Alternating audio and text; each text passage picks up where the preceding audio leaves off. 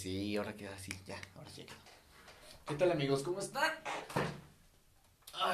Bienvenidos a eh, un nuevo programa de En el Cuarto Oscuro.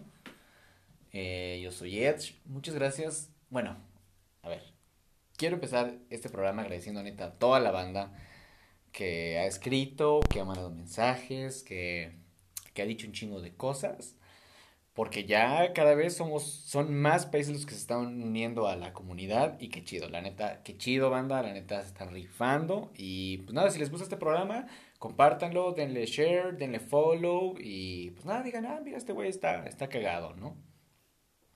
Eh, para, para el día de hoy, eh, invité a una amiga que, pues no sé si, si, si, si decir que es considerada experta en el tema, pero miren, la señora sabe, de que sabe, sabe. Eh, y pues nada, estoy muy contento de invitar a una amiga que se llama Karina. Vamos a platicar de los sueños, porque no sé ustedes, la neta es que yo de últimas, los últimos meses, semanas han sido de mucho trabajo y de muchas cosas y he tenido sueños bien raros. O sea, sueño cosas raras, no como que, ay, es que soñé que estaba en la sala y estaba viendo en la televisión un programa bien. No, o sea, soñé, o sea, sueños de que, güey, estaba llegando a la cima del Everest y de repente apareció la dragón de Shrek y me subí en ella y volé. Llegué hasta mi colonia, mi casa, subí a mi jefa, volvimos a volar y de repente ya no era un dragón, ya estábamos en un helicóptero. Entonces es como ese tipo de sueños. Así que pues dije, ah, pues mira, tal vez ya me habíamos platicado un poquito antes y dije, ah, estaría interesante platicar con ella. Está interesante. Entonces, el día de hoy voy a platicar y vamos a platicar. No prometo que sea un episodio corto, la verdad no creo que sea un episodio corto, pero hoy vamos a platicar con una amiga que se llama señorita Karina Vivanco. ¿Cómo estás, Karina? Muy bien, gracias. Habla fuerte, porque si no, no te escuchan. Muy bien, gracias. Ah, eso, muy bien. ¿Cómo te sientes? ¿Bien? Bien. ¿Tranquila? Tranquila. Sí, muy bien. ¿Recuerdas tú cuál fue tu último sueño? No, no como tal. Recuerdo, pero muy vagamente. ¿Pero qué fue? Bueno, pues fue el mismo sueño de siempre. Ah, toda madre. Que soñé. Chingón. que soñé ah. que caía como en un hoyo, prácticamente como en Alicia en el País de las Maravillas, a un precipicio. Y antes de llegar al piso, em, es como si le evitara y me puedo yo levantar, pongo mis manos, me levanto y volteo hacia enfrente y todo es un bosque. Voy caminando y encuentro un lobo, pero este bosque es como muy, muy tenebroso, muy oscuro. Llego y encuentro un lobo y el lobo me dice que he hecho cosas malas, que hay cosas que estoy haciendo mal. Eh, ya después de eso, a mí me da mucho. O sea, tú eres caperucita roja en ese sueño, por así decirlo, ¿no? no, como tal. Pero, pues sí, me da miedo el lobo prácticamente. O sea, yo lo veo y es como si me encontrara a mí misma y todos los retos que, que tengo. Me da miedo enfrentar a ese lobo. Entonces, lo veo de, yo lo veo de esa manera. Ya, yo trato de hablar con el lobo, pero el lobo me dice que he hecho cosas malas, que hay cosas que no le gustan a mis padres, que que he rompido muchas barreras, que he brincado muchos límites. He roto. No, hay, bueno, he roto muchos Yo digo brincado porque pues han sido hasta cierto punto limitaciones que me han puesto mi familia. Eh, y yo brinco esos límites. Ok. Entonces, él luego me dice todo eso y yo salgo corriendo y veo cómo me persigue cuando yo llego como al final del bosque, que es una como cueva oscura, lo pierdo y ahí despierto. Siempre es eso mi sueño. Okay. A veces cambia lo que me dice el lobo, a veces cambia como todo el bosque. O sea, pero en general... Pero en general siempre es como el mismo contexto. Ah, y significa lo mismo siempre. Yo creo que no siempre, pero en esta ocasión, pues sí. A ver, supongamos que alguien de los que nos están escuchando dicen, ah, yo soñé más o menos algo similar. Algo similar. O sea, no fue un lobo, pero fue a lo mejor una persona a lo mejor muy grande, un, ah, como un gigante, ¿no? Que me habló. O sea, ¿qué significaría? O sea, ¿tú qué le dirías? Ah, pues mira, a lo mejor sí soñaste esto, fue por esto. Es que depende mucho del contexto, pero en general cuando tú sueñas con algo que te da miedo, es algo que no quieres afrontar, es algo que no quieres ver o algo que te limita.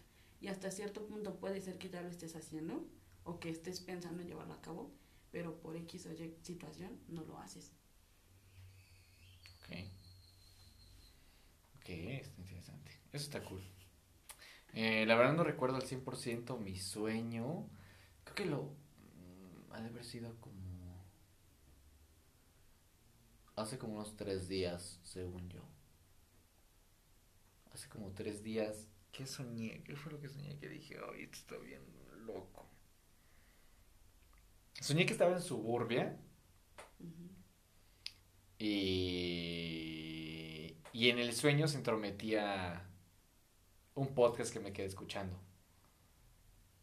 Eso estaba bien curioso. O sea, porque yo estaba, yo estaba como normal, haciendo como unas compras con mi madre y así con mi hermano. O sea, un día como cualquiera. Pero de fondo escucho como, o sea, literal como si fuera la bocina. Como se escucha la bocina de suburbia, así como, como hablan por las pinches altavoces. Así escuchaba a lo lejos el, el podcast, ¿no? Así que estaban hablando y yo decía como, como, ¿qué pedo, no? Pero dentro de mi, dentro de mi subconsciente o mi, mi consciente era como un, ah, es que estoy en el sueño. Entonces ya sé que estoy como dentro de la bodeguita aquí de suburbia, que es como mis, mi cabecita, por así decirlo, estoy aquí adentro. Y pues lo que estoy escuchando está entrando por arriba, ¿no? Dije, ah, ok, está bien, no hay problema. Entonces el punto es que seguía como haciendo mis compras. Y cuando llegábamos a la parte de, de, de las cajas, no había nadie. Estaban vacías las cajas. Entonces mi madre estaba como ¿qué pedo? ¿Qué vamos a hacer? Y decía, pues yo cobro. Y ya me pasaba rápido yo las cajas y yo según yo cobraba y metía el dinero así como a, a, pues, ellos, ¿no? Así como que ah, no me lo voy a quedar, nada más. Ahí está, yo estoy cobrando nada más. Ahí está tu pinche dinero, vámonos. Y cuando llegábamos al, al, al, al elevador, mi... Uh, creo que iba lleno. Iba lleno el elevador iba con un par de personitas más y ya no cabía. Entonces les dije, bueno, pues los veo arriba y ya ahorita subo. Entonces, que, eh, que subo las escaleras, según yo, para el estacionamiento. En el momento que subo, llego a una casa. Y yo dije, ah, cabrón, ¿y el elevador? Pero no ubicas esa casa. No, quién sabe quién, dónde está la casa. La vi una casa como grandecita, o sea, bonita, pero dije, ¿qué pedo? ¿Dónde estoy? Y entro y yo, ya está aquí, y me volteo como para tratar de volver a bajar las escaleras, y bajo y ya no está. Ya no está suburbia, ¿sabes? Bajo, y el momento que bajo, bajo una playa. Yo dije, ¿qué está pasando? Dije, puta. Y ya no, no es la primera vez que me pasa ese tipo de cambios de escenarios. No es la primera vez. Es muy común en mí. Y dije, ¿qué onda? ¿Qué pido? Y me vuelvo a subir o sea, como que según yo, o sea, las escaleras seguían siendo las mismas, pero me trasladaban cada vez que subía bajaba a otro lado. Entonces subía y en el momento que subo, subo a una pinche guerra. Entonces de repente nada veo como llega alguien y me pone así como el chaleco antibalas y me da el arma y me dice, güey, tenemos que esto y esto más. Y yo, güey, es que necesito encontrar a mi familia. Y me decía, ¿quién es tu familia? Y yo, no, o sea, tal, tal, tal y tal. Y se quedaban, no sé dónde están, pero pues ahorita vemos dónde están ahorita los buscamos. Y yo, bueno. Y ya corría con ellos, eh, corremos como un tipo como escuadrón. Y según era una puta apocalipsis de no sé qué mamadas y todo el país, todos los países estaban como en guerra. O sea, que ya es como una, unos años como más adelante y estamos como todos en guerra. Yo voy corriendo, voy disparando. Eh, llegamos como una base y en el momento que llego a la base, llego a mi ex casa. O sea, yo digo, ¿ahora qué pido? Otra casa. Ajá, o sea, una ex casa, ahí vivía. ahí sí viviste. Ajá, pero o sea, todo con los muebles de hoy. O sea, que donde vive la persona de ahorita, así todos los muebles. yo, ¿qué pedo? Y agarro, abro, salgo y vuelvo a regresar a una playa, a otra playa, no sé dónde. Y dije, ¿qué está pasando? Me lleva la verga. Y me volteo y ya no está mi casa. Ya veo así como una ciudad. Y dije, ¿qué pedo? Dije, ¿qué, qué, qué, qué por qué ahora por qué una ciudad? No sé, una ciudad como Estados Unidos, no sé cuál sea. Y me volteo, según yo, para regresar a buscar al escuadrón, que estábamos según en la playa, y ya no hay playa. Es la... O sea, estoy en la ciudad, estoy en medio de la ciudad. Yo dije, ¿ahora para dónde voy? O sea, era como si hubiera regresado a, a, a, este, a esta época y ya no hubiera estado adelante. Dije, ¿qué onda? Y como que yo dije, ya vi que el estar busque y busque y busque y busque, como que no me va a dar una salida, solamente voy a estar cambiando de, de ¿cómo se dice? De, de atmósferas, por así decirlo. Pero vas en la misma dirección.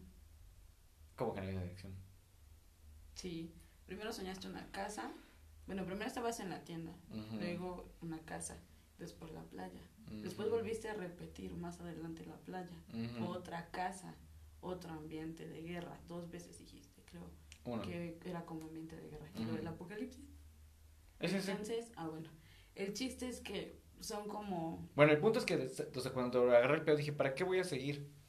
Dije, si ya me di cuenta que estar cambiando de escenarios. Entonces yo veía como me volteaba y veía a lo lejos las escaleritas. Yo dije, nada más estoy cambiando de pinches escenarios a lo pendejo y no sé ni en dónde vergas estoy.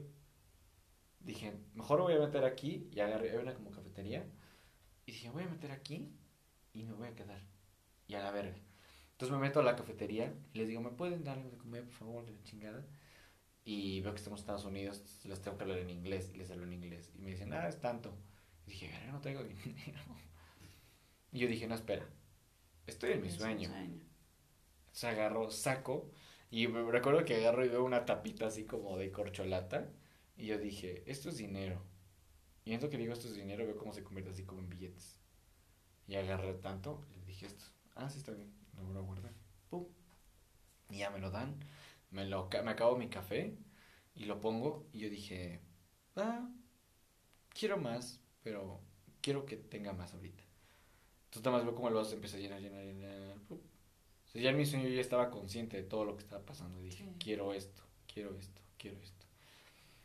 Y este y de repente, no sé, veía como a uno de los chicos, como de los que estaban en el escuadrón conmigo, como caminando, pero ya como persona normal. Y dije, ay, va ese güey. Me paraba y que me levanto y cuando me desperté. Ese fue el último sueño que tuve. Y estuvo bien raro. Pero dije, ¿qué verga significa? Por ejemplo, ¿tú y qué dirías? O sea, pues aparte de que está como drogado. no, pero es que no está raro. Tiene mucho que ver con lo que has vivido en estos días. O sea. Cambios de escenario. Ah, ha sido evolucionando, ha sido haciendo más proyectos. Em, hasta cierto punto, sabes lo que quieres. Eso, eso significa el hecho de que sepas llenar la taza y sepas lo de los billetes que aparecen y todo. Sabes lo que quieres. El chiste es que también sabes que tienes que ir cambiando de diferentes atmósferas para poder lograrlo. Claro. Entonces eso es lo que vendría representando tu sueño. El hecho de que tu mamá estuviera ahí es porque es una de las personas que más te apoya. Bueno, los dos, pero, sí. Sí, pero o sea, aquí como en, este sueño está tu mamá, prácticamente es tu mamá como que el foco que te alienta a seguir. Pero pues tú sabes lo que quieres, sabes todo lo que quieres lograr, pero también te dan miedo ciertos impedimentos. De ahí el que veas ese como apocalipsis y te preocupes por tu familia. Sabes que para lograr todo eso vas a tener que apartarte en algún momento de ellos. Sí, claro. Y es algo que no te agrada tanto. Pero recuerda que en los sueños vemos lo que de manera consciente no queremos decir. Ahí está la respuesta. Todo va como encaminado a. Ya solo depende que tú decidas también qué es lo que quieres, eh, como que seguir. Pero pues ya sabes, tú mismo lo sabes y tú mismo lo dijiste. Yo sé que solamente tengo que cambiar de atmósfera, pero ya sé que voy para el mismo camino. Claro. ¿Recuerdas cuál ha sido el sueño más extraño que tú has tenido? El sueño más extraño que yo he tenido. Dijiste, ¿qué pedo que me fumé hoy? Sí, pero fue más porque me dio miedo. Ok. O sea, fue, fue uno de mis sueños que sí dije, nunca me gustaría ver esto. Y nunca me gustaría hacerlo. porque sí está muy fumado el sueño. Bueno, nadie sabe, de, pero pues yo tengo una sobrina, tiene dos añitos esto es permisia. ¿Eh? ¿Esto es una exclusiva? No, pero pues tenemos que poner en contexto. Ok. bueno, mi sobrina tiene dos años, tengo una hermana de ocho, eh, tengo otra hermana de 18, mi mamá y mi papá, que son quienes viven conmigo. Prácticamente en el sueño, yo entro a la casa, venía yo de la calle al parecer, entro a la casa y veo que mi sobrina está jugando encima de una mesita que tiene como unos cristales. Son cuatro cristales de madera y ella está brinque y brinque en la mesita. Mi papá está sentado en el sillón viendo un partido de fútbol. Mi mamá y mis hermanas están atrás, en los sillones de atrás, están con el celular viendo videos así.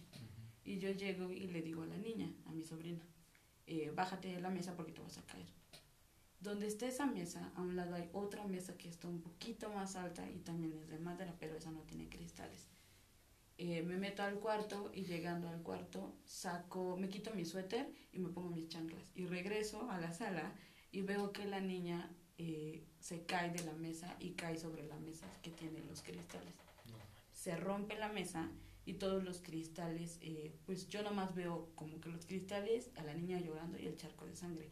Algo que me llama mucho la atención es que yo levanto a la niña y le digo a mamá, mamá, mamá, se cayó la niña, está sangrando, está llorando y la cargo por inercia y le empiezo a decir, ya, tranquila, no pasa nada, tranquilízate. Eh, me meto al cuarto con la niña, no sé por qué, y este, cuando yo llego al cuarto, veo que la niña se pone la mano en la cabeza le agarro la cabeza y veo que su cabeza está abierta. Entonces veo mucha sangre, eh, empiezo a temblar y regreso a la sala y le digo a mi mamá, mamá, mamá, la niña tiene abierta la cabeza y mi papá me hace una pregunta y me dice, ¿y qué le van a hacer en urgencia? Y yo le digo, pues le van a coser, no sé, vamos a llevarla a ver qué pasa. Ya la llevo, vamos de salida y veo que la niña se agarra el estómago y veo que hay muchos cristales saliendo de su estómago. A ver. Entonces, es uno de los sueños que más me ha dado miedo. Okay. La verdad, nunca me gustaría ver a mi sobrina en esa situación. Se me hace raro porque yo veo que su mamá de la niña, que es mi hermana, y mi otra hermana menor, no hacen nada. Y mi mamá solamente se queda, apaga el, el celular, lo pone en la mesa y se va conmigo. Después de que yo salgo con la niña, que la veo con los cristales en el estómago, por miedo despierto. Entonces, ya cuando desperté, lo primero que hice fue correr a mi sobrina. ¿Estás bien, bebecita? Sí. Ahí, yo tengo eso de que, eso que de despertar y correr a ver a alguien, yo tengo el pedo de que alucino muy culero antes de dormir. Ojete. Yo digo incongruencias. O sea, yo también. O sea, pero yo tengo alucinaciones. ¿En serio? Sí, o sea, de que de repente me estoy quedando dormido y empiezo a ver algo. De, ¿por qué el zapato se está convirtiendo en serpiente? Y la serpiente se está volviendo a un payaso gigante. Así, pero mi, mi cabeza empieza como a divagarse muy cabrón. Y si me agarras en este tramito, puede ser que te diga como minuto y medio, dos minutos de todo lo que mi cabeza está viendo, empezando como a alucinar. Pero en realidad yo no estoy consciente de eso. No me recuerdo como así como las primeras tres cositas. Pues porque prácticamente ya es como estar soñando. Porque tú manipulas mucho tus sueños. Más o menos. Bastante. Es que desde chiquito me entró mucho el. el. por qué tengo miedo en los sueños. O sea, desde chiquito siempre fui como de un por qué.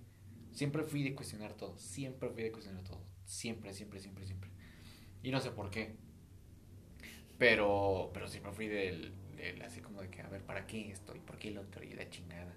Entonces cuando soñaba, yo despertaba como de, yo soy más que mi sueño, no mames, o sea, yo puedo controlar mis sueños. O sea, yo quería ser como siempre el mejor entonces, era como de que, yo puedo ser, pues sí puedo controlar mis sueños. Entonces aprendí ya cada vez que, como que me mentalizaba antes de dormir, a ver, si sueñas algo y sientes miedo, y sientes miedo, enfréntalo, o sea, no tengas miedo, enfréntalo así desde niño, o sea, como, estoy hablando como 6, 8 años. Que yo tengo más o menos como, ay, vagos, vagos recuerdos. Según yo, siempre fui como muy así. Pues es que tiene mucho que ver, bastante. Precisamente como son inconscientes, son cosas inconscientes, ¿de qué manera podemos sacar todos nuestros miedos? Pues por medio del sueño. Por eso es que te daban miedo tus sueños. A mí este sueño me dio muchísimo miedo. O sea, es que yo soñaba con películas. Sí, yo también. Entonces era como de que yo no quiero que me dé miedo esta película. Era como de que no, yo puedo más que eso. Y la vuelves parte de. Claro, que tú eras el, el héroe de la película, prácticamente. Pues no el héroe, pero sí el héroe de mi sueño. Pues sí, porque lo controla. Era como de que, nada, no, no, puto, a mí no me va a hacer nada. Aléjate, Pennywise. no puedes contra mí. Sí, siempre he sido como muy... Eh. Mm, Yo, por ejemplo, uno de los sueños que casi no recuerdo, pero, o sea, lo recuerdo porque me contaban mis papás que yo contaba todo eso, era un sueño muy frecuente. Es que yo estaba dormida y empezaba a gritar. Mis papás iban al cuarto a ver qué pasaba y yo me, o sea, yo hacía expresiones como de demasiado miedo, como si estuviera despierta y que les gritaba que se alejaran y que nos acercaran y que nos acercaran. Cosa muy rara. Yo recuerdo que cada que pasaba esto, porque al otro día me medio acordaba, era como si alucinara. Porque yo me veía en la cama y veía que el cuarto se hacía grande y largo. Y, los veía, los veía mis papás chiquititos, chiquititos, como que se iban a alejar. ¿Pero qué significa eso? Pues es que en ese entonces yo estaba en un cambio de etapa, estaba, de, estaba yo pasando de primaria a secundaria. Y yo recuerdo que mi mamá me dijo, ¿sabes qué? Cuando estés en, en primaria, pues yo te puedo ayudar en todo. Pero como mi mamá no estudió secundaria ni bachillerato, nada de eso, me dice, de secundaria en adelante, eso va a ser bronca tuya. Entonces, prácticamente me lanzaron a la deriva y era la manera en cómo lo, lo representaba mi sueño. Pero a mí me daba muchísimo miedo. O sea, yo intentaba, según yo, intentaba como acercarme, pero no me podía levantar de la cama, no me podía mover, no podía hacer nada más que Como si tuvieras este, el muerto encima, ¿no? Sí, y de hecho muchas veces antes de empezar a soñar eso, como que presentes, claro. Estaba yo acostada en la cama y empezaba yo a ver que el cuarto se alejaba, como que se empezaba a alejar y yo lo que hacía era empezar a darme golpes con las manos en la cara. Para que no soñara eso, me despertaba, me paraba. Uy, ¿nunca te pasó que soñabas? algo. Pero nunca te pasó que soñabas que querías correr o huir de algo y no podías correr? Como que corrías así y todo el tiempo nada más estabas dando pasos en tu mismo eje. Pues es que era prácticamente algo similar porque yo recuerdo que estaba acostada en la cama y me cuando, intentaba Cuando yo me di cuenta de eso, dije, ¿para qué voy a correr? Y empecé a caminar. Y avancé. Yo dije. El secreto era caminar, no correr. Entonces dije, ¡a huevo! Ah, y fui así como que dije, si no puedo correr y me atoro, ¿y si camino? Pero me pasó, o sea, pasé como cinco sueños pasando eso, ¿no? Huyendo de algo y no sabía de qué. Y hasta que dije, ¿y si camino mejor en vez de correr? Entonces como que, ah. ¿Has tenido esa sensación cuando estás tomando? que sientes que te acuestas en la cama. Como ahorita, ¿no? Ándale, no, más tomado, creo. Que llegas, te acuestas en la cama y sientes que la cama se te mueve. ¿No has tenido esa sensación nunca? No, me siento que mis piernas como que se mueven así y vibran, pero la cama no. Bueno, yo he sentido eso. O sea, eso era lo que yo sentía prácticamente, que me quería mover y sentía que la cama se movía. Yo me agarraba de los barandales de la cama y por más que intentaba pararme, no podía y no podía. Y así, quien fuera que se me acercara, dice mi mamá, nos tenías a un lado de la cama, te cargábamos y no nos veías. Yo los veía lejísimos. Okay. Entonces sí estaba muy raro ese sueño. La verdad es que sí, una de las etapas más difíciles que puedo decir que yo tuve fue de primaria a secundaria. Entonces, sí, yo creo que ahí tiene que ver mucho bastante. Ahí rompí muchos de mis, de mis miedos, ahí rompí muchos estereotipos. Y eso es lo que tiene que ver. Ya del hecho de que tú alucines, pues creo que es más que nada porque empiezas a entrar a tu sueño. Sí. Y como lo controlas bastante bien, pues empiezas a divagar. Sí, sí, divago muy ojete. muy ojete. Pues creo que te conté una, ¿no? Te había mandado una que te dije, no mames, acabo de soñar esto. No me acuerdo. Creo que sí. Creo que sí. No me acuerdo la neta. Me has contado tus sueños felices también. Han sido bien raros. El, el que, bueno, me enamoré de mi morra, ¿no? Ah, yo, yo, también después soñé algo similar. Que no conozco. Te dije, oye, acabo de conocer a la morra de bien. Ni la conozco, pero. Rifada la morra. En contexto, soñé con una niña que, pues, puta, no sé, o sea, que como que coincidía todo, o sea, todo, más bien yo, yo sentía que mi sueño había sido un buen día, o sea, todo se había acomodado para que, había, haya, había, para que fuera un buen día, y yo en ese sueño, pues, entré y me la pasé muy bien, y salí como, ay, no mames, amo a mi novia, no sé ni quién verga es porque nunca la veo de la cara, o sea, solamente como que medio, medio veo sus facciones físicas y así, y ya, pero pero yo me enamoré en ese sueño. Dije, wow, esta morra, qué pedo con esta morra. Son como aquellos anhelos pero que sabes que no puedes tener ahorita. Yo igual así, soñé la otra vez. Creo que sí te lo conté, ¿no? Eh, que soñé mm, que estaba en una casa X porque no la ubico, no la conozco, nunca la he visto. Desde hasta que llegué aquí, ¿no? Y estaba con una amiga, pero tampoco ubico a la amiga. O sea, simplemente estaba con, mi amiga. Solo estás con alguien, no Ah, exacto. Y después llevaba yo que llegaba una moto y yo salía emocionada y veía a la persona y lo besaba y lo abrazaba, pero no ubico su rostro. Okay. Ubico como que el cuerpo, la estatua y eso, pero el rostro no lo ubico para nada. Mm. Ya este, yo lo besaba y después de eso me metí a la casa y era como que nadie puede saber que lo besé. Era como si fuera escondida. Y después de eso como, hay como un cambio de escena y me veo en un carro.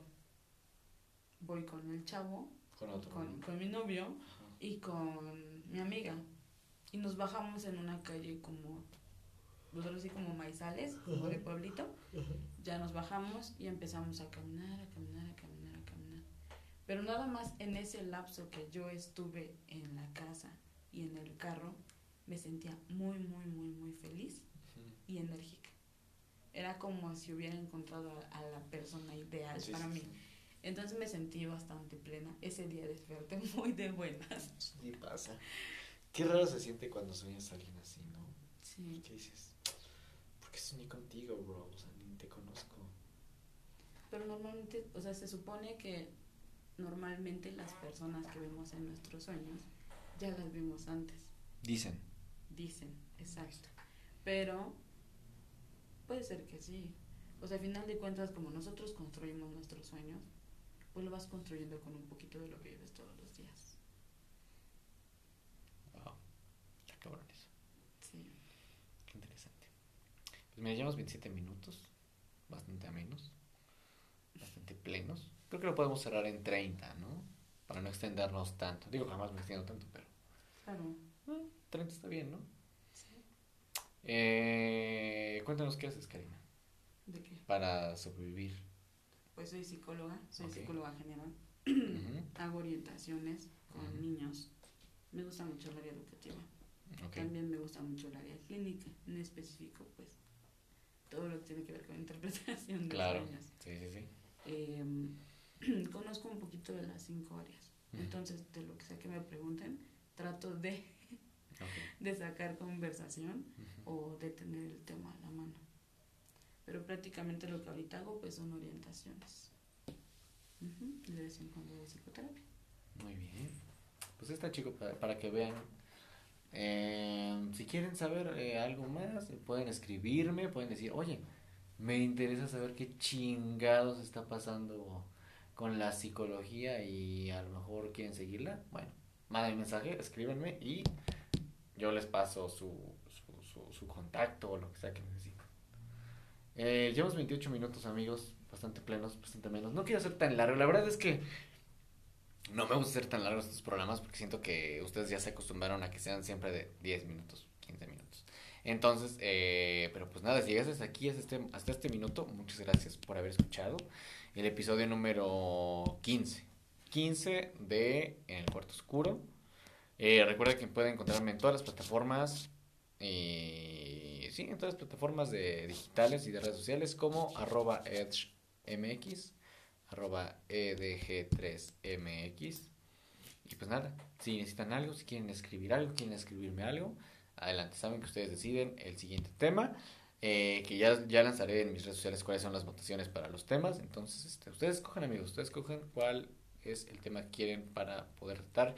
Ya voy a poner las pilas para que sea por lo menos uno semanal y pues nada, que podamos estar interactuando un poquito más, más seguido. De mi parte sería todo. Cari, ¿cómo estás? Muy bien, gracias. Sí, tranquila, todo chido. Todo chido. Eso, chingada madre. Eh, pues me despido amigos, muchas gracias por haber estado, por habernos acompañado, por habernos por haberme escuchado y nos vemos en el próximo programa de En el cuarto oscuro. Los amo un chingo.